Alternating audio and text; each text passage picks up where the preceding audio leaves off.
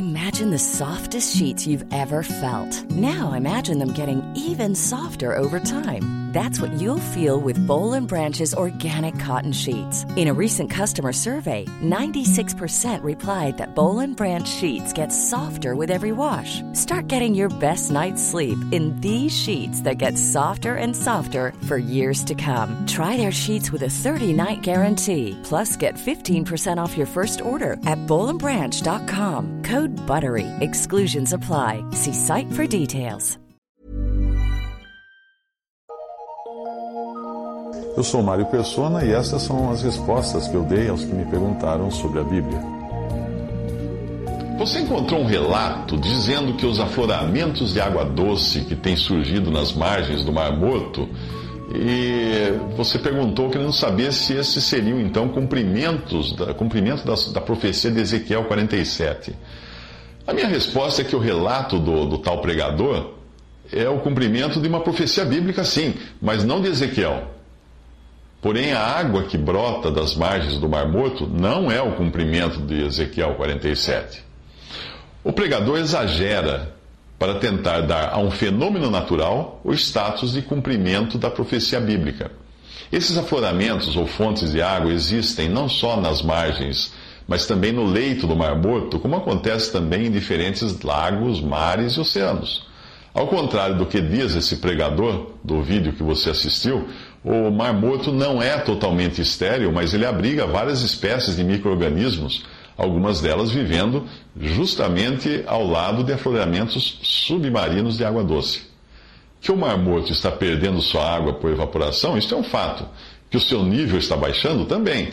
Que Deus irá sanear as águas do Mar Morto no futuro, isso também é uma profecia ainda a se cumprir. As suas águas ficarão cheias de peixes e, os pescadores serão atraídos às suas margens. Agora, será que os afloramentos de água que hoje existem lá seriam um cumprimento da profecia de Ezequiel? Não. A razão lógica para isso é que, ainda que toda a água do Mar Morto se evapore, que é o que está acontecendo, tudo o que restará ali será um imenso depósito de sal. Qualquer aluno do ensino básico sabe que o sal não evapora junto com a água. Se esses afloramentos fossem suficientes para encher de água doce aquela monstruosa bacia de sal, não seria preciso ser muito inteligente para perceber que o Mar Morto seria outra vez um mar, porém extremamente salgado e sem peixes. A razão bíblica de Ezequiel 47 não estar se cumprindo é que as profecias do Antigo Testamento não se cumprirão nos dias da igreja pois as profecias estão em suspense, estão suspensas, desde a morte e ressurreição do Messias de Israel. O período da igreja não foi previsto por nenhum profeta do Antigo Testamento e era um mistério até ser, ter sido revelado a Paulo e depois aos outros apóstolos.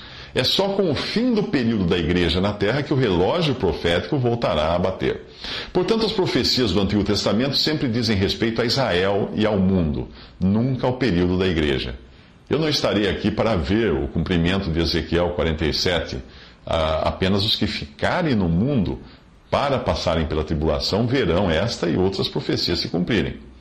Se você observar o contexto de Ezequiel 47, verá que o profeta está falando de uma época futura, quando o reino de Cristo será estabelecido numa terra completamente restaurada por meios sobrenaturais e não naturais, como são os afloramentos atuais de água doce no Mar, no mar Morto.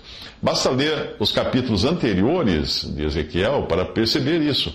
O assunto é a restauração da terra e depois vai se culminar essa restauração no capítulo 48, com Israel de volta à terra prometida.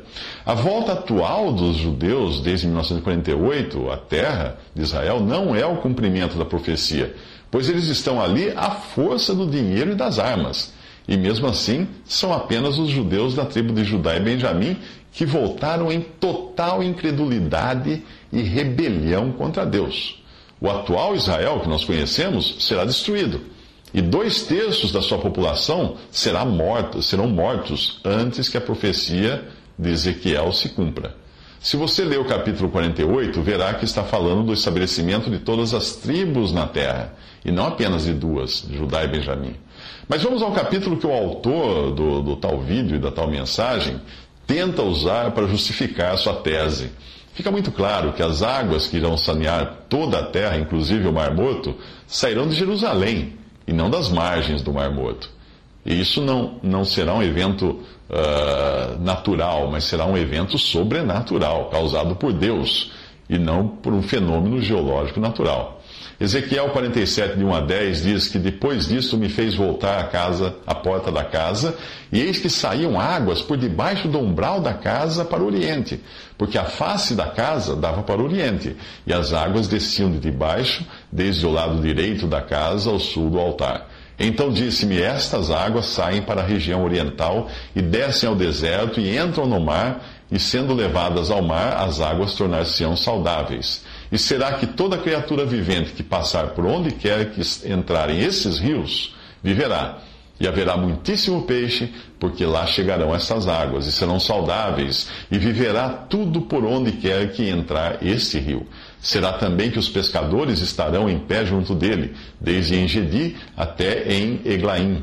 Haverá lugar para estender as redes. O seu peixe, segundo a sua espécie, será como o peixe do, do mar grande, em multidão excessiva. Zacarias 14 acrescenta detalhes a esta profecia. No versículo 8 diz: Naquele dia também acontecerá que sairão de Jerusalém águas vivas, metade delas para o mar oriental e metade delas para o mar ocidental. No verão e no inverno sucederá isto. E o Salmo 65 complementa, no versículos 9 ao 10: Tu visitas a terra e a refrescas, tu a enriqueces grandemente com o rio de Deus, que está cheio de água Tu lhe preparas o trigo, quando assim a tens preparada. Enches de água os seus sulcos, tu lhe aplanas as leivas, tu a amoleces com muita chuva, abençoas as suas novidades. Portanto, não existe qualquer evidência de que o que acontece hoje no Mar Morto seja o cumprimento das profecias, as quais se cumprirão quando a igreja já não estiver na terra. Os pregadores atualmente vivem atrás de novidades para atrair os seus fiéis e os seus fãs. Uma hora é um que vê a água brotar nas margens do Mar Morto e transforma isso numa grande coisa. Outra hora é outro que sai procurando a arca de Noé e diz tê-la encontrado no Monte Ararat.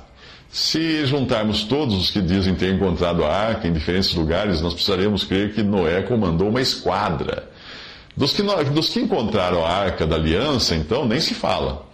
Tem uma enterrada sobre o Monte do Calvário, outra guardada por sacerdotes na Etiópia e por aí vai. Deve ter mais algumas por aí esperando para estrear no próximo programa do Discovery Channel, do Discovery History e do Net Geo. Os pregadores que fomentam a religiosidade baseada em teorias sensacionalistas deviam levar as pessoas a se ocuparem com Cristo apenas, e não com superstições e lendas, criando novos polos de peregrinação, como os católicos têm feito há séculos. Até há, pouco tempo, eles só traziam pedacinhos de madeira que diziam ser da cruz. Traziam água do rio, que diziam ser do Rio Jordão, e azeite das oliveiras, do Jardim das Oliveiras. Hoje já estão importando toneladas de pedras de Israel para construir uma réplica do Templo de Jerusalém. Não vai demorar para alguém importar o sal do Mar Morto e salgar o lago do Ibirapuera. Ali aí nós teremos um Mar Morto próximo ao Rio Morto, que é o Tietê.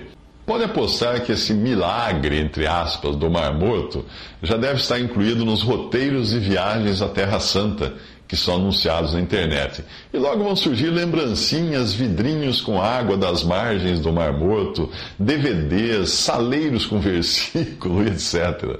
Eu não me surpreenderia uh, se amanhã algum terrorista soltasse uma bomba em um grande cemitério de Israel e no dia seguinte já existisse algum pregador anunciando que aquilo era o cumprimento da profecia porque finalmente teria sido descoberto o vale cheio de ossos de Ezequiel 37. Evidentemente, aqueles que não se contentam com a pessoa de Cristo continuarão correndo atrás dessas novidades e dando munição para os céticos zombarem dos cristãos.